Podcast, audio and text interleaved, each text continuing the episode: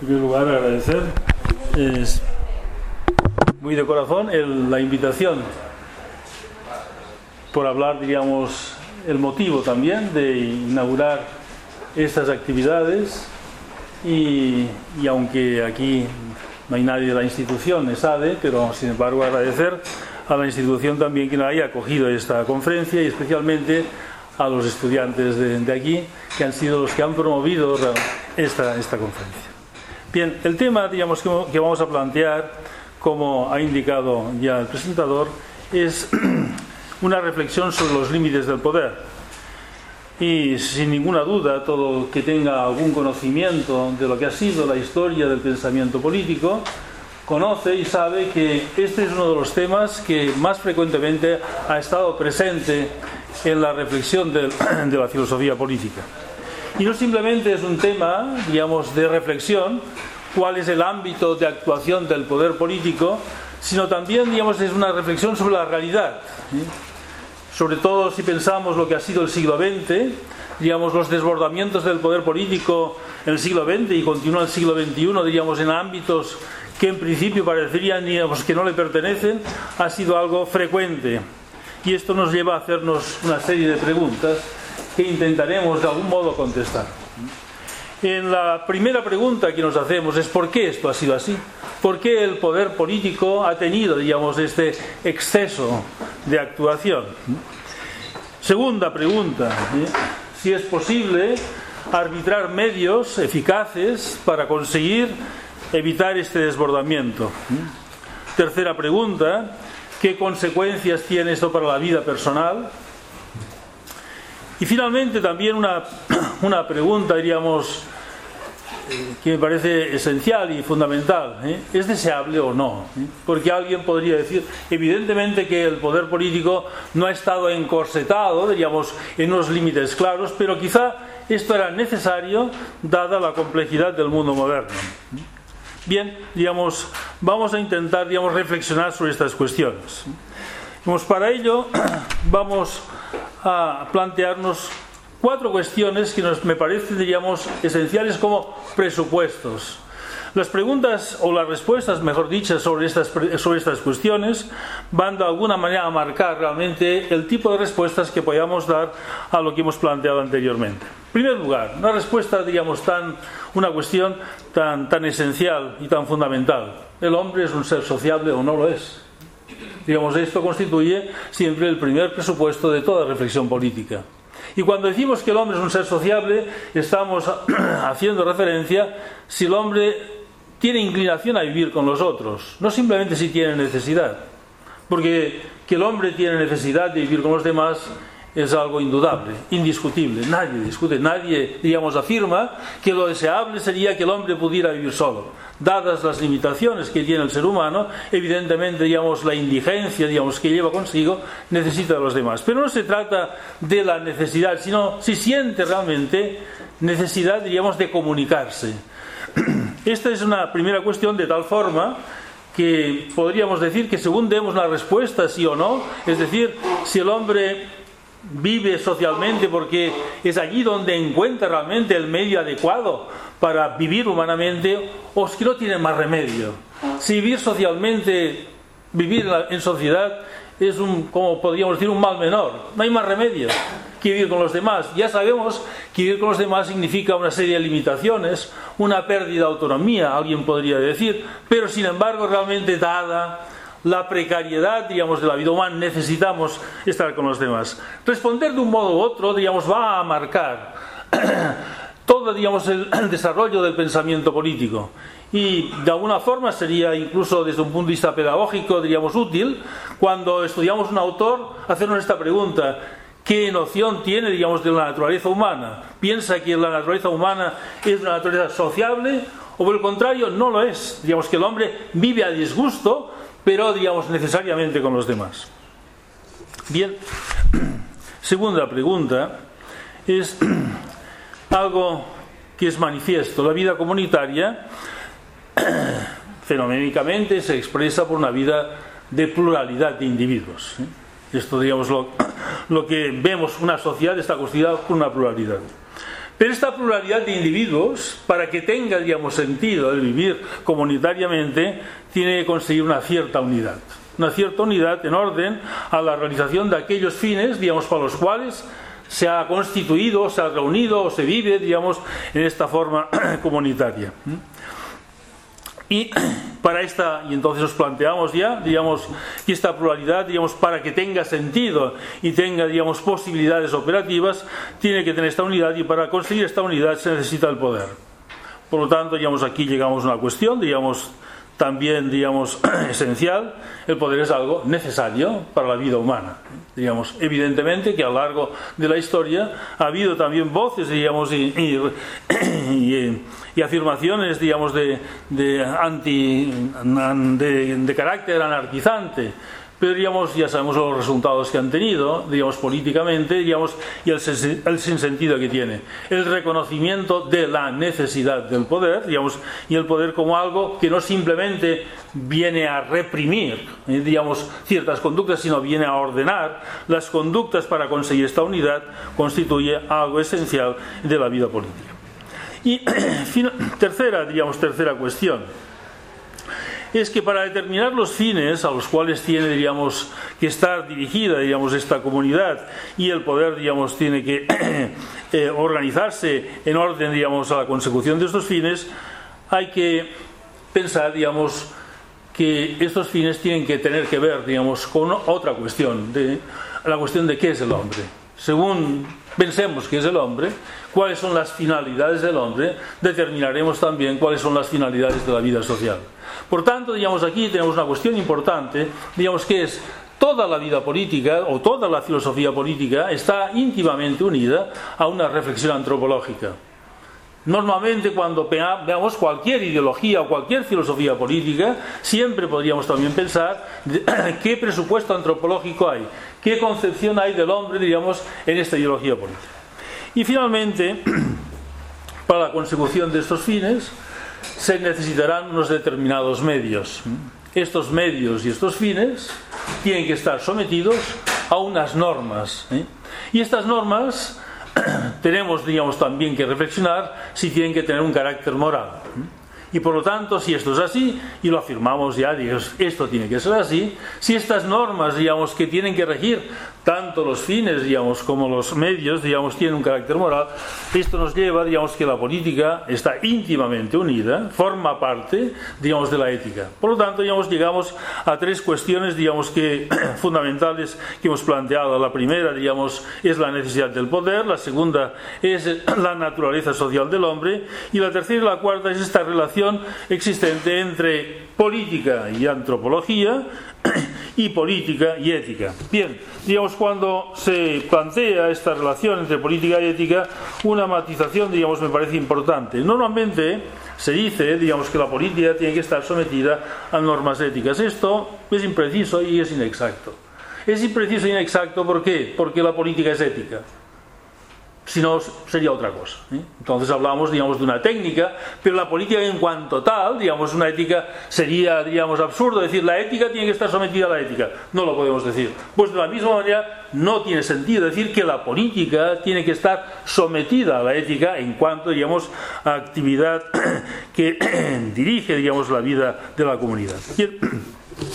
Para contestar, digamos, ahora, teniendo en cuenta, estas cuatro cuestiones y para contestar el tema, que nos hemos propuesto al principio y aquellas preguntas que nos planteamos, metodológicamente lo vamos a hacer a través de esta comparación, como ha sido, diríamos, en el título de la conferencia entre Aristóteles y Hobbes.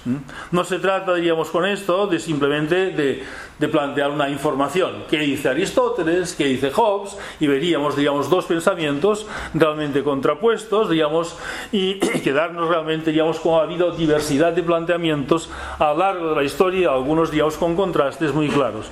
No se trata de esto, sino se trata que a través de una reflexión, breve reflexión de, sobre Aristóteles y Hobbes, podamos contestar estas preguntas, podamos contestar realmente, digamos, al tema de los límites del poder. Empecemos por Aristóteles y vayamos, digamos, a las cuestiones que antes hemos señalado. En primer lugar, eh, recordar algo, digamos, aquellos que aquí hay mucha gente conocedora de, de muy conocedora de Aristóteles, que Aristóteles trata, introduce el tema de la política al final de la ética y lo introduce al final de la ética, justamente porque forma parte de la ética, ya lo he dicho al principio, digamos, pero de una, desde la siguiente perspectiva. ¿eh?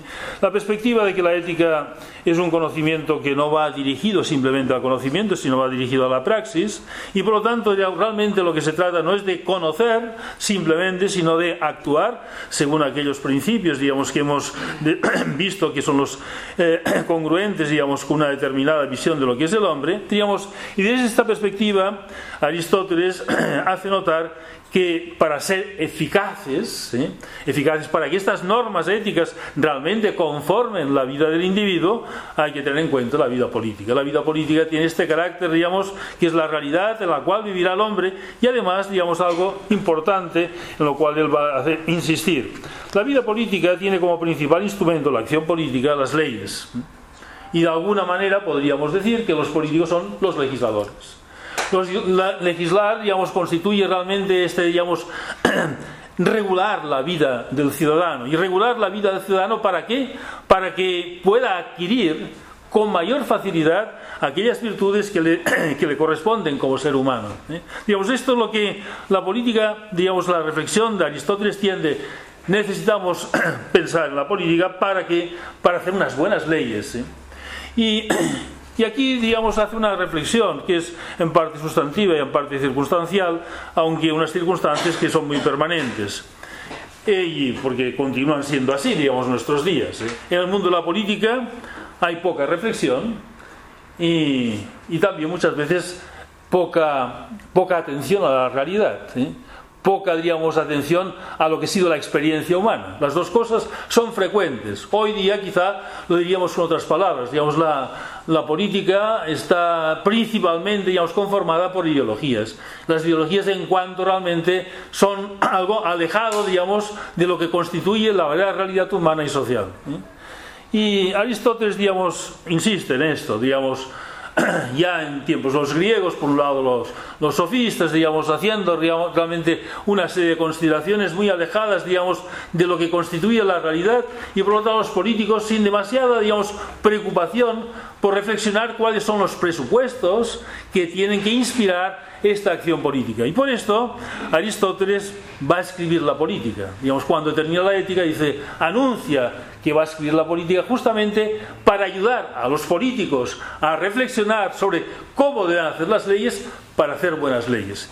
Y cuando decimos buenas leyes, porque después lo compararemos con lo que dice Hobbes, evidentemente una buena ley es aquella que hace bueno al hombre ayuda a hacer bueno al hombre. Y digamos, la ayuda de una forma eficaz, justamente porque es una ley. Y una ley, digamos, no es simplemente, no es fundamentalmente, no simplemente, no es fundamentalmente la manifestación de la voluntad de otro, sino realmente es algo que digamos, tiene que ordenar la vida social, una cierta, digamos, racionalidad de la vida social en orden a la consecución de aquello que es el bien humano. Bien, este es el primer, digamos, punto, digamos, que cómo introduce, digamos, por lo tanto, digamos, aquí lo que hemos señalado con esto, digamos, una, una de las cuestiones que antes planteamos, esta íntima relación la ética y la política. Dicho de otra forma, la política forma parte de la ética, es esta parte, digamos, de alguna manera suprema, porque la realidad, digamos, del hombre nunca es la, el hombre individual, sino el hombre que vive en comunidad. Bien, segundo punto, digamos, el tema, digamos, tan, tan esencial, tan conocido, por otro lado, digamos, pero que es necesario, digamos, hacer insistencia en ello, de la naturaleza social del hombre. ¿eh? Aristóteles subraya el hombre es un ser social, digamos, vamos a, leerlo, digamos, porque vale la pena, digamos, el texto. Dice el hombre es por naturaleza un animal social y que el insocial por naturaleza, digamos, si hubiera alguien social por naturaleza que no lo es, no y no por azar, es un ser inferior, un superior al hombre. No sería un hombre. Una persona que no vive en la sociedad, que no necesita vivir en la sociedad, no sería un hombre. Y entonces explica la razón la razón por la cual el hombre es un ser social, más que cualquier abeja, más que cualquier animal gregario, vivir socialmente no es vivir simplemente en una pluralidad de individuos, es evidente. La naturaleza, como decimos, no hace nada en vano y el hombre es el único, el único animal que tiene palabra. La palabra que constituye realmente aquel modo, digamos, humano de comunicación con los demás, digamos, de compartir realmente, digamos, no simplemente, no un lenguaje, sino realmente una vida, mediante la palabra compartimos aquello que es más profundo y más intrínseco al ser humano, digamos, constituye, digamos, la manifestación de que el hombre realmente, digamos, es, un ser inclinado a vivir con los demás. ¿eh? Y señala aquí, digamos, Recordemos también que la palabra, digamos, aquí es el logos y por lo tanto, digamos, tiene que íntimamente relacionado, digamos, en Aristóteles la racionalidad del hombre con su sociabilidad. ¿eh? Aquí el hombre, porque tiene palabra, porque es un hombre, un ser racional, digamos, tiene que vivir en sociedades en la cual no podría desarrollar aquello que le es propio. Y entonces sigue señalando algo, digamos, importante, pues la voz es signo de dolor y placer. La palabra no simplemente es algo, digamos, que llega a nuestra sensibilidad auditiva, sino es algo que expresa realmente el conocimiento de la realidad. ¿eh? Y por eso la poseen también, y por eso la voz la poseen también los demás animales, porque su naturaleza llega a esta sensación de dolor y de placer. Tenemos muchos animales que tienen realmente, digamos, para entendernos un lenguaje que no es palabra, digamos, muy variado y muy rico, ¿eh? pero no tiene palabra. Pero la palabra es para manifestar lo conveniente y lo perjudicial, así como lo justo y lo injusto, y esto es propio del hombre, frente a los demás animales. Pues él solo posee él solo el sentido del bien y del mal, de lo justo y lo injusto, y los demás valores, y la participación comunitaria de estas cosas constituye la casa y la ciudad. Y aquí nos está señalando, digamos, lo siguiente, digamos, dicho muy rápidamente. ¿eh? Eh, la comunidad de juicios morales expresados mediante la palabra es lo que hace posible la, vida social. ¿eh? La comunidad de juicios en una sociedad en la cual no hubiera, digamos, esta, esta cuando digo pluralidad es el conjunto de juicios de los mismos tipos de juicios morales es lo que hace posible la vida social si no hubiera realmente digamos esta unidad de juicio moral no sería posible la vida social esto siempre es así ¿eh? y de tal forma tenemos que decir que si no hay, digamos, se puede decir de formas muy diversas, si no hay un consenso en los valores que constituyen el presupuesto de la vida social, no hay vida social. Y en la medida que ese consenso, digamos, es más reducido, más precaria es la vida social.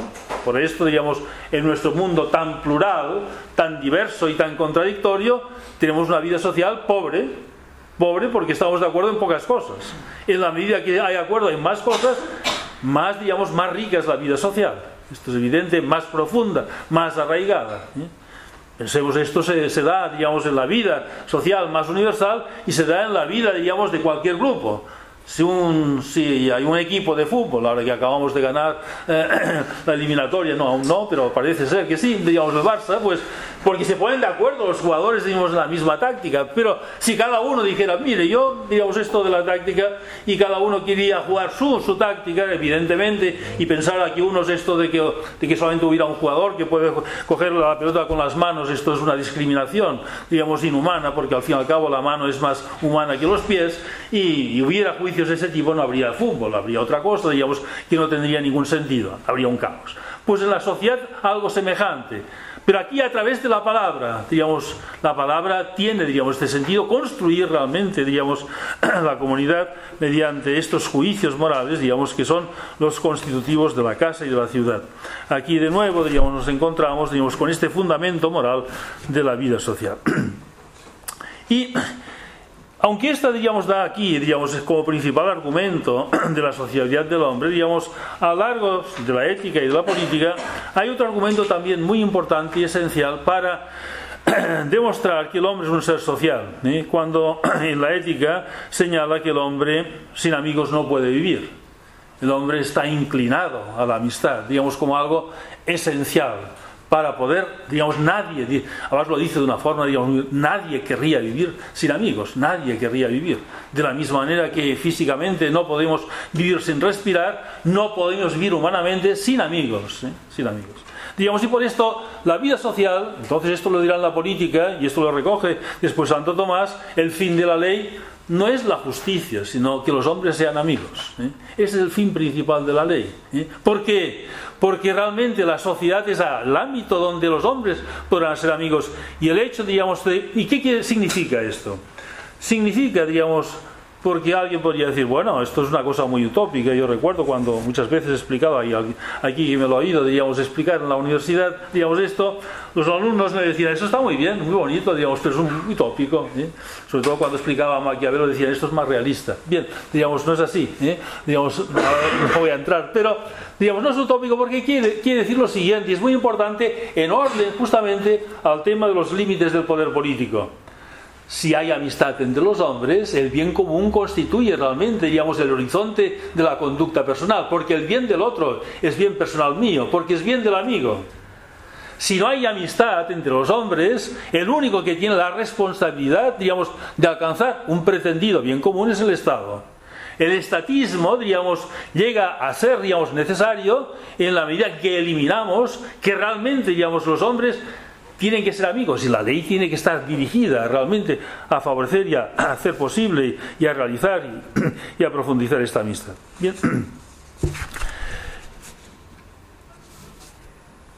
Pero el tema, diríamos, con esto ya de alguna manera, diríamos, hemos planteado cuáles son los límites o cuáles podrían ser los, los principios que tendrían que regir los límites del poder político, pero eh, Aristóteles en un tema, digamos, que quizá a veces es menos conocido, pero me parece de mucha importancia y de gran actualidad, digamos, trata, yo diría, indirectamente este tema de los límites del poder político cuando trata de la tiranía.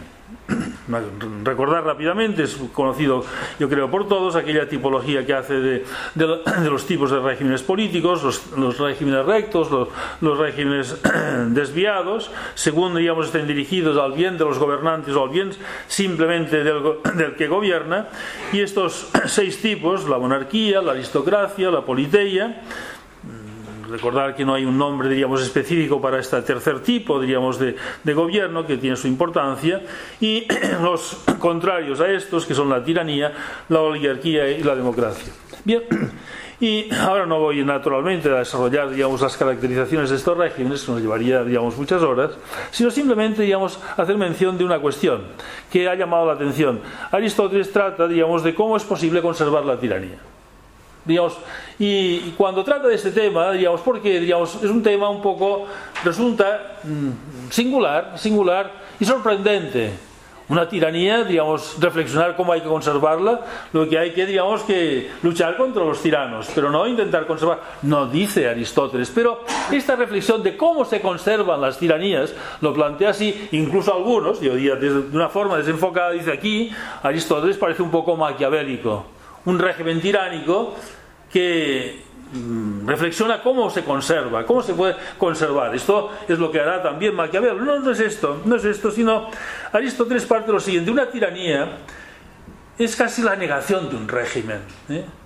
Digamos, un régimen es algo ordenado, que tiene una cierta estructura. Una tiranía, el gobierno de uno, en favor de realmente que gobierna simplemente para sus intereses, realmente es la destrucción de un régimen político. Y por lo tanto parecería, digamos, difícil que pudiera subsistir. Ya señalará que es un régimen poco duradero, precario, de gran debilidad, a pesar, digamos, de las apariencias de fuerza, pero sin embargo, digamos, le llama la atención a Aristóteles que pueda subsistir. ¿Cómo subsiste un régimen tiránico? Y entonces hace toda una descripción, un poco, digamos, así, anecdótica, puede parecer anecdótica, pero no lo es, digamos, muy importante y de gran actualidad, de, cómo las tiranías se conservan. Es el libro quinto. Y para introducir el tema dice que hay dos formas de conservarlas. Una forma que llama tradicional y una forma, digamos, más moderna, ¿eh? nueva. ¿eh? Se dice las tiranías se conservan de dos maneras muy opuestas. Una de ellas, una de las cuales es la tradicional, y según ella rigen la mayoría de los gobiernos de los tiranos. paso hacia adelante, dice, son los eh, eh, estos hacen lo siguiente, dice, para la conservación en lo posible, en lo posible de la tiranía, truncan a los que sobresalen, suprimen a los orgullosos, no permiten comidas en común ni asociaciones, aquello de donde suelen nacer los sentimientos de nobleza de espíritu y de confianza. No debe permitir la existencia de escuelas, ni otras reuniones escolares, y debe procurar por todos los medios, el tirano que quiere conservar su poder, que todos se desconozcan lo más posibles unos de otros, pues el conocimiento hace mayor la confianza mutua y debe procurar que los que residen en la ciudad estén siempre visibles y pasen el tiempo en sus puertas. Esto era difícil, hoy día conseguido. ¿eh? Hoy día conseguido porque mediante el teléfono lo están viendo continuamente y mediante tantas cámaras que seamos siempre visibles. Fijémonos en todo lo que va señalando, digamos, eh, va siguiendo. Eh, procurar que no pase inadvertido nada de lo que se diga o haga cualquiera de los súbditos, tener espías, confidentes, que los ciudadanos se calumnian unos a otros, que los amigos choquen con los amigos, el pueblo con los distinguidos, hoy diríamos lucha de clases, los ricos entre sí también, hacer pobres a sus súbditos una medida tiránica, para que no sostengan una guardia y ocupados en sus trabajos cotidianos. Aquí resulta una cosa curiosa. Digamos, el tirano procurará que la gente trabaje mucho, ¿eh? que esté ocupado en el trabajo y no puedan conspirar. Bien, digamos, si nos, si nos fijamos en todas estas cosas que acabamos de señalar, que no haya comidas, que no haya banquetes, que no haya escuelas, que no haya asociaciones, todo ello está dirigido, digamos, a que no haya vida comunitaria. Digamos, a insistir que la tiranía para poderse desarrollar exige, digamos, un radical individualismo, porque el hombre, digamos, viviendo en esta situación sin amigos, sin amigos, ¿qué se siente? Se siente débil. Se siente débil ante el poder y no simplemente se siente débil ante el poder, sino siente que el único amparo que puede tener su vida es el poder. El individualismo, el individualismo da lugar, fijémonos bien, que no pensemos, digamos, en que un, tirano realmente, digamos, lo que crea es una conciencia común muy fuerte, muy intensa, digamos, de tal mundo, por esta conciencia fuerte, está sometida a lo que dictan desde el poder. Sino el tirano lo que consigue es que el hombre se encuentre desvalido, solitario. Importante, digamos, un, un, un libro, digamos, de hace años, los años cuarenta y pico, digamos, que en su momento tuvo un gran éxito en Estados Unidos, tenía un título realmente muy significativo, La muchedumbre solitaria, de Riesman. La muchedumbre solitaria como caracterización de lo que era la vida social, ya digo, de los años 45 en Estados Unidos. Grandes muchedumbres que sentía cada uno de los individuos, solo en aquella muchedumbre, una muchedumbre solitaria, digamos, se encuentra realmente, digamos, disponible al poder. Y esto es lo que está señalando. Digamos, aquí es esta importancia, digamos, del modo, digamos, en que romper realmente la vida social, que simplemente el hombre se encuentre, digamos, con el otro, digamos, ocupado, en todo caso, en el trabajo. Ocupado realmente, digamos, ¿para qué? Para que después lo, lo resume de una forma realmente, digamos, eh, muy clara. Dice tres cosas se consiguen con esto. Primero, que los súbditos piensen poco. Bueno, digamos, se piensa poco, digamos, que no haya, digamos, aquí pone escuelas, digamos, se puede que pensar poco que haya mucha televisión. También es una forma, digamos, de lograr realmente, digamos, que la gente piense poco. Porque si piensa, realmente se da cuenta de la situación y se da cuenta de la precariedad también del poder. Porque un poder tiránico siempre es un poder débil, que se presenta realmente con gran fuerza pero que no la tiene. Y por lo tanto, digamos, esto exige realmente no tener conciencia de la realidad en que vivimos, pensar poco. Segundo, desconfiar unos de otros. Falta de confianza. El otro, el otro, no es mi amigo, es mi enemigo. Pues veremos, digamos, esto está anticipando realmente lo que va a decir Hobbes. Hobbes dirá realmente que el hombre es un enemigo del hombre, ¿eh? es un lobo para el hombre. Digamos, pero esto, dice Aristóteles, que es lo que tiene que conseguir el tirano si quiere conservar su poder. Que tenga esta conciencia, el otro es mi enemigo, y que por lo tanto, digamos, no podré recibir ninguna ayuda de él. La única ayuda, digamos, puede venir del poder. Y finalmente dice, aquí es curioso, una, cuestión, digamos, eh, de traducción, pero que refleja realmente, digamos, eh, una mala comprensión del pensamiento de Aristóteles, porque dice que los hombres sean humildes. Y está mal dicho. No, dice que sean humildes, digamos, dice que sean pusilánimes, que es distinto. ¿eh? Es muy distinto la, humildad que la pusilanimidad. ¿eh? La humildad es el reconocimiento de tus propias limitaciones y la pusilanimidad es realmente la carencia, digamos, de, fuerza, de valentía, de fortaleza, digamos, y es, es la, la conciencia de que no podemos, digamos, estamos en una situación sometidos a un poder tiránico y no tenemos más remedio que aceptarlo. ¿eh? Pensemos, digamos, en lo que ha ocurrido durante el siglo XX y lo que sigue ocurriendo en el siglo XXI, digamos, porque los poderes tiránicos se expresan de formas muy distintas, y ahora veremos la segunda más, rápidamente, digamos, en que el hombre realmente moderno tiene estas tres características. Piensa poco, ¿eh? no confía, digamos, muy frecuentemente en el otro, digamos, se ve, digamos, vive esta conciencia de soledad y en tercer lugar, digamos, se siente, digamos, como incapaz de hacer frente a aquello que en el fondo desearía, digamos, para lograr realmente una vida social, digamos, distinta. Esta es la, la, forma tradicional y presenta otra forma, digamos, que dice nueva, una forma, digamos, que es contraria a la anterior digamos, una forma, digamos que no lo voy a leer, digamos, porque no tendríamos, nos alargaríamos demasiado, pero eh, hay una palabra, digamos, que se va repitiendo de una forma reiterada en la descripción.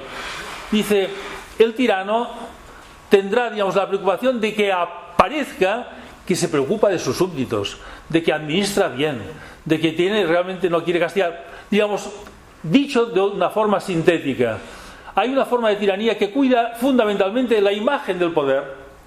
Pero fijémonos bien, que la tiranía, digamos, no se, no se caracteriza fundamentalmente por la dureza con que gobierna, sino por no gobernar, diríamos, en favor del bien común. Esto es la tiranía. Por esto dirá él que no simplemente lo que decimos claramente la tiranía al gobierno de uno, diríamos, en contra del bien común, sino todas las formas desordenadas tienen algo de tiránico.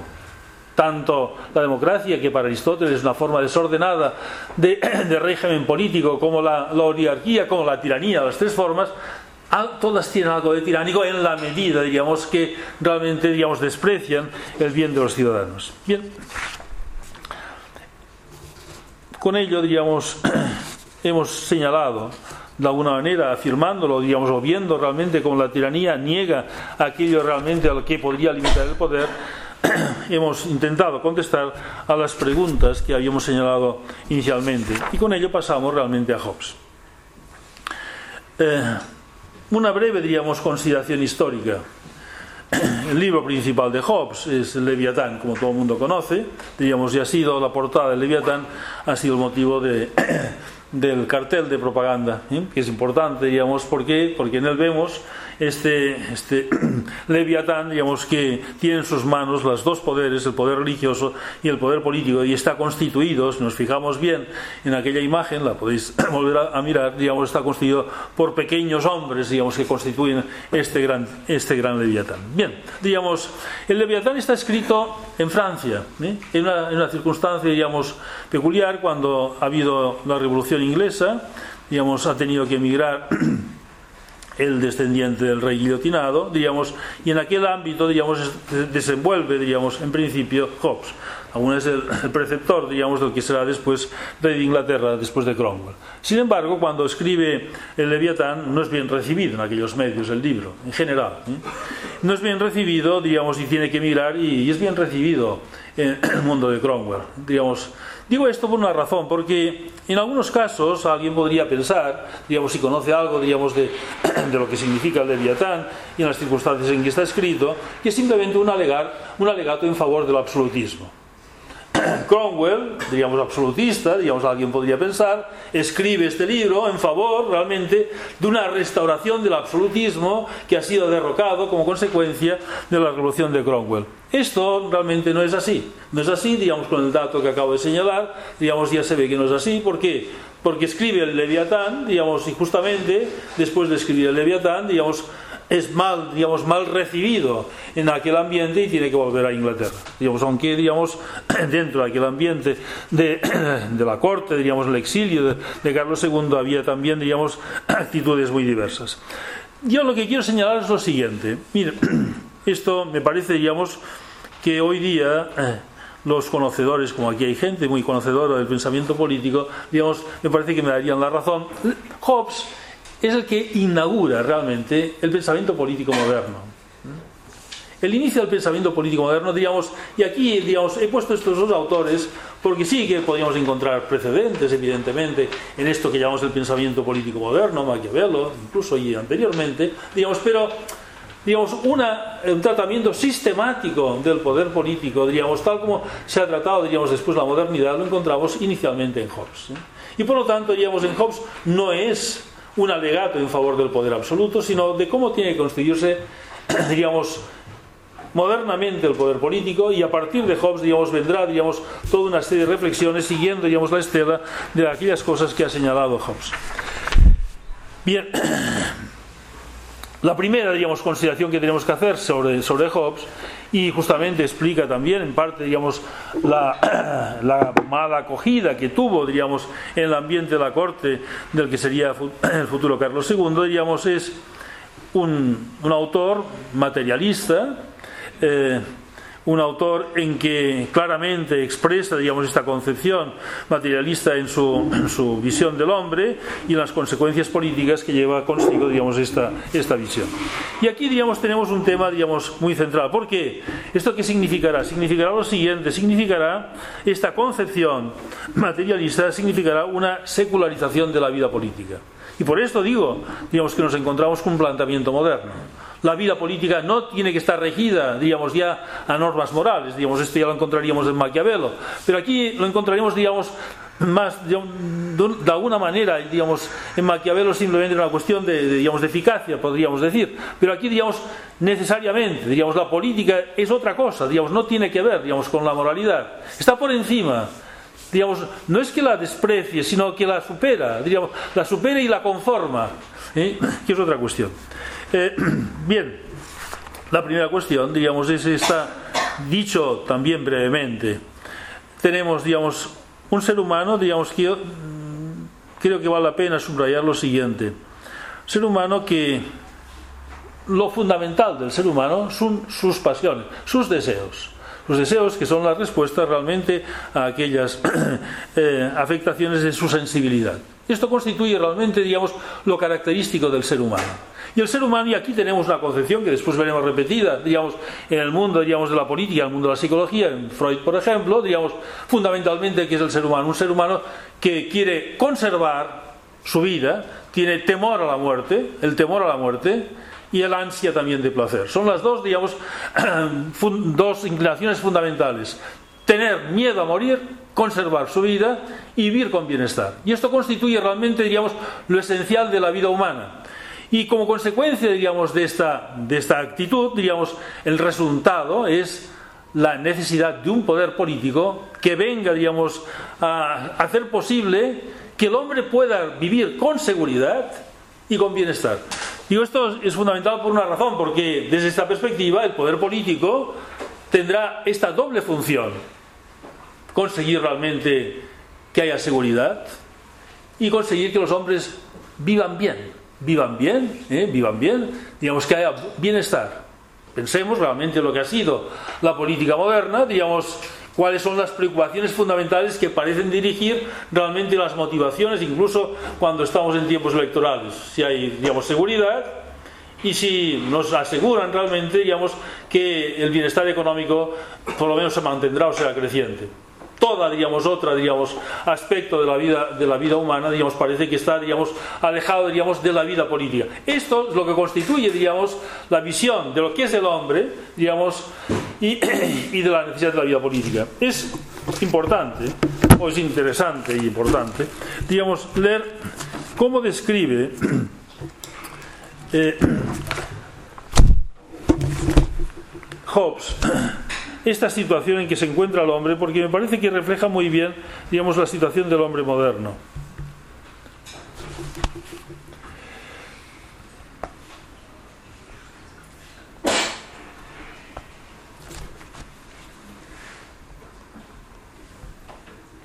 Dice así, la felicidad de esta vida no consiste en el reposo de una mente satisfecha. Y empiezan afirmaciones importantes, porque no hay un fin último en la vida. Lo pone en latín, fines últimos, mente suprema, ni sumo bien, que resulta mencionado en los libros de la filosofía de la vieja moral. hay bienes, si hay un fin último de la vida, da sentido a los bienes, y relacionado naturalmente el fin con el bien. Esto no existe, según Hobbes. Y sigue, describiendo realmente lo que es el hombre. Y no puede vivir un hombre sin deseos, es lo constitutivo del ser humano. Como tampoco puede vivir aquel cuyos sentidos e imaginaciones se han detenido. La felicidad, entonces lo que es la felicidad, es un continuo progreso del deseo de un objeto a otro. Progreso quiere decir cambio. Ahora deseamos una cosa y una vez la hemos conseguido, ya no nos satisface y deseamos otra pensando que aquella nos puede satisfacer para tener la experiencia que tampoco nos satisface para desear otra. Y entonces así continúa. La felicidad es un continuo progreso del deseo de un objeto a otro, donde la atención del anterior no es sino el camino hacia el siguiente. No hay nada que nos pueda satisfacer. Y no hay nada que nos pueda satisfacer porque no hay un fin último, no hay un sumo bien. Porque si no son todos los, los bienes, digamos, que tenemos, digamos, tienen sentido en la medida que nos acercan a realizar la felicidad. Pensemos lo siguiente. Si yo preguntara por qué estáis aquí. Bueno, algunos dicen porque, porque nos han invitado a estar. Pero tiene que ver de alguna manera, digamos, con la felicidad de cada uno de nosotros estar aquí. Directo o indirectamente, si no, no estaríamos. Porque todo, todo en la vida, todo en la vida, eh, tiene que ver realmente con este fin último. Deseamos ser felices, por eso hacemos una carrera, para ser felices. ¿eh? Otra cosa será como, cada uno como considere lo que es la felicidad. Pero la felicidad constituye realmente aquello que mueve realmente la vida humana. Ahora, para, para Hobbes, no hay nada realmente, diríamos, que pueda hacer llegar la felicidad. Es decir, el hombre persigue algo que no va a alcanzar. Digamos, va a vivir, digamos, en esta permanente insatisfacción, lo va a decir así. Dice, lo, lo voy a leer. Dice, la felicidad es este continuo progreso del deseo de un objeto a otro, donde la obtención del anterior no sino camino hacia el siguiente. La causa de ello está en que el objeto del deseo humano no es solo disfrutar una vez y por un solo instante, sino asegurar para siempre el camino de su deseo futuro. Y en consecuencia las acciones voluntarias y las inclinaciones de todos los hombres no solo tienden a conseguir, sino también a asegurar una vida satisfecha y se diferencian solo por el camino que se configura en parte por la diversidad de pasiones de los distintos hombres, según la, según la constitución de cada uno, y en parte por la diferencia de conocimiento o la opinión de cada uno tiene de las causas productoras del efecto deseado. Y ahora sigue. Por eso mismo sitúa en primer lugar como inclinación general de toda la humanidad un deseo perpetuo e insaciable. El hombre, digamos, busca algo que no va a satisfacer nunca el hombre es un permanente insatisfecho. ¿eh? Me parece a mí genial decir esto, digamos, porque en la medida en que caracteriza realmente, digamos, la congruencia, si no hay sumo bien, el hombre está condenado a ser un permanente insatisfecho, porque nunca va a conseguir aquello, digamos, inexistente. ¿eh? Y entonces, y la causa de ello no es no es siempre obtener un goce más intenso y que al obtenido, ni tampoco ser incapaz de contentarse con un poder moderado. En realidad el hombre no puede asegurarse el poder y los medios para vivir bien que actualmente tiene sin la adquisición de más. Por eso sucede que, y entonces esto, digamos, para Hobbes está presente en todos, gobernantes y gobernantes y gobernados. Y por eso sucede que los reyes, que son los más poderosos, dirigen sus afanes a asegurarlo en casa mediante leyes y futuras y fuera mediante guerras, y cuando todo esto se cumple surge un nuevo deseo, en algunos de fama por nuevas conquistas, en otros de ocio, de placer sensual, en otros de admiración, siempre algo realmente que no hemos alcanzado. Eh, bien, digamos, ante esta realidad, digamos, evidentemente la vida se hace imposible y y ante esta imposibilidad de vivir en esta frustración permanente y al mismo tiempo conseguir aquello, digamos, que constituye lo principal, conservar la vida y cierto bienestar, la única posibilidad es un poder, un poder que reprima, no ordene, sino reprima las conductas, limitándolas en estos deseos insaciables. ¿Y cómo realmente, digamos, el poder, digamos, puede actuar? Puede actuar de dos maneras, el poder. El poder puede actuar, digamos, mediante convencer a los ciudadanos que es lo racional. Ya sé que no puedo, digamos, conseguir la maximización de mis deseos, porque no hay límite para ello. Por lo tanto, si quiero conservar mi vida y no vivir en perpetua lucha con el otro que puede disputar realmente aquello, diríamos, que podría tener yo, digamos, tengo que admitir, digamos, tengo que someterme al poder. El sometimiento al poder, el sometimiento a la vida, digamos, comunitaria, es lo racional, es lo racional, lo útil, lo único eficaz, lo único para conseguir vivir y vivir más o menos bien. Naturalmente que no todo el mundo comprenderá esto, porque como vivir con el otro resulta realmente, digamos, algo contrario a mi inclinación, por eso dirá algo que realmente cuando uno lo lee le llama la atención. digamos que lo diga con esta, porque después en el lenguaje político, diríamos, de la vida política, no se va a utilizar dicho de esta forma. Dice, mediante esta, la autoridad concedida por cada individuo particular en la República administra tanto poder, se refiere al soberano, y, fuerza que por terror a ello, mediante el terror, resulta capacitado para formar las voluntades de todos. O sea, el poder tendrá como principal instrumento para conseguir realmente reprimir el terror. Terror, digamos que tendrá distintos, distintos niveles, evidentemente. Puede ser simplemente el terror de el temor a, a, ir a la cárcel, digamos, porque no sigo, o el terror realmente, digamos, porque es las consecuencias generales que llevarían consigo, digamos, oponerme al poder. De hecho, digamos aquí, lo que fijemos señala, no simplemente ha dicho Hobbes que conseguirá unas conductas de acuerdo con aquello que la ley y el poder, digamos, ha determinado, sino conseguirá que las voluntades de los individuos estén conformadas por el poder.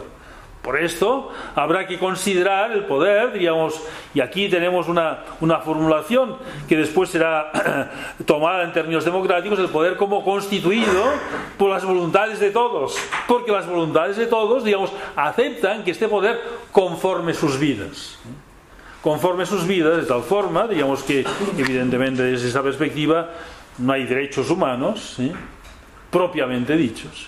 No hay poder de la conciencia, la conciencia tiene que estar sometida, no hay un ámbito, digamos, fuera de la vida política, no hay ninguna, digamos, posibilidad, digamos, de que algo esté fuera de la política, por lo tanto, digamos, la religión también estará sometida al poder político, digamos, el poder político tiene este carácter total y absoluto.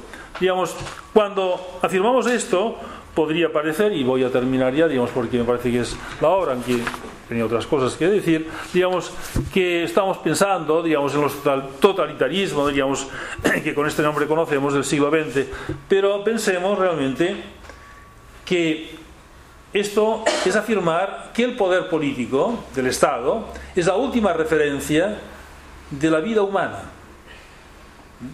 que no hay otra referencia superior.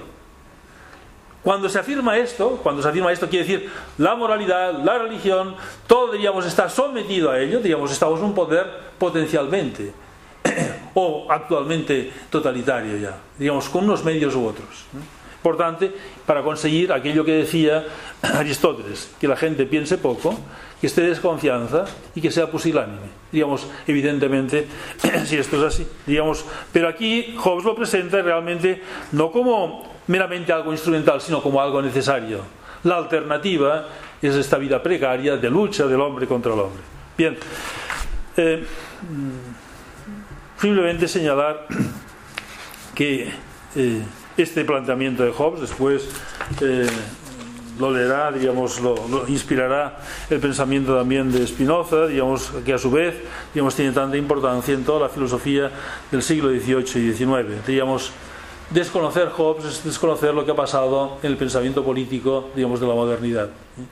Con, digamos, con otros términos, porque eh, si alguien muchas veces hace el contraste entre Hobbes y Rousseau, pero si se lee digamos, a Rousseau veremos digamos, que en aquellas cuestiones más fundamentales también coincide totalmente con Hobbes, coincide totalmente con Hobbes.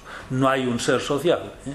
no hay un ser social. El hombre está totalmente sometido digamos, a la voluntad del soberano. Bien, eh, si, si, alguien preguntara, y ante esto no ha habido reacción del, del pensamiento político, claro que los ha habido y muchas. ¿eh? Simplemente señalar, digamos, alguna digamos, reacción muy brevemente, lo siguiente. Eh, Montesquieu, por ejemplo, digamos, y siempre se, cita esto mediante lo que se llama la división de poderes, pues representa de alguna manera este intento de limitar el poder. Bien, sería largo explicar aquí digamos, el tema, pero la división de poderes es algo siempre confuso. No hay tal división de poderes. Digamos, pensar que el poder se limita porque el poder, digamos, esté dividido, digamos, otra cosa es la, división de funciones, la división de poderes y si muchas veces aquí en España se dice no hay división de poderes, pues ¿dónde la hay esta división de poderes? Digamos, la división de funciones puede haber, pero la división de poderes ¿dónde la hay? Eh? Digamos, si la, si la, estudiamos, es también, en el fondo es una mala comprensión que tiene Montesquieu de lo que es Inglaterra y, digamos, y después una mala interpretación incluso del pensamiento de Montesquieu. Montesquieu ya señala, digamos, que no simplemente el poder se limita mediante esto, sino se medita también mediante las instituciones mediante la estructura social, mediante la sociedad. Esto, quien lo va a desarrollar después más ampliamente va a ser sobre todo eh, Tocqueville. Tocqueville sí que señala, digamos, que el poder para ser limitado, porque él ve que el poder moderno, sobre todo el poder democrático, tiende, digamos, a ser un poder totalmente absoluto. Y para que esto no sea así, digamos, realmente lo que hay que ver es cuáles son, cuál es la vida social, qué costumbres, qué cultura, qué religión, digamos, y cómo esto no está sometido, digamos, necesariamente al poder político. Y ahora, para terminar ya, digamos, simplemente señalar eh, lo que dice la Constitución alemana. Porque la Constitución alemana, la de 1949, digamos, es una constitución en la cual, digamos, en su, en su prólogo, en su presentación y en, su primera, en sus primeros artículos, realmente, digamos, había esta preocupación. Venían, digamos, de una situación de un poder totalitario y es la, quizá la única constitución que claramente diríamos, se manifiesta diríamos, de cómo realmente hacer frente a este poder totalitario. Y esta constitución está, continúa vigente hoy día. Y es poco conocida, porque empieza así. Conscientes de su responsabilidad ante Dios y ante los hombres, animado de la voluntad de servir a la paz del mundo como miembro de la igualdad de derechos de una Europa unida, el pueblo alemán, en virtud de su poder constituyente se ha otorgado la presente ley fundamental. Yo aquí, porque se podría hacer un análisis detallado de esto, pero quiero subrayar esto. Fíjense, una constitución que no es meramente ya secular, porque lo primero que plantea es responsabilidad ante Dios. Hay algo que supera al poder político, tal cual, digamos, hay que tener en cuenta. Digamos, como primer principio que garantiza realmente, digamos, un poder totalitario. Y en segundo lugar, el, el artículo primero ya, Dirá, la dignidad humana es intangible, respetarla y protegerla es obligación de todo poder político. Digamos, va señalando digamos, aspectos que no son, digamos, el poder político no son fundados en el poder político, sino el poder político los reconoce como anteriores a él. Segundo, segundo apartado de ese primer artículo, el pueblo alemán, por ello, reconoce los derechos humanos inviolables e inalienables como fundamento de toda comunidad humana, de la paz y la justicia del mundo.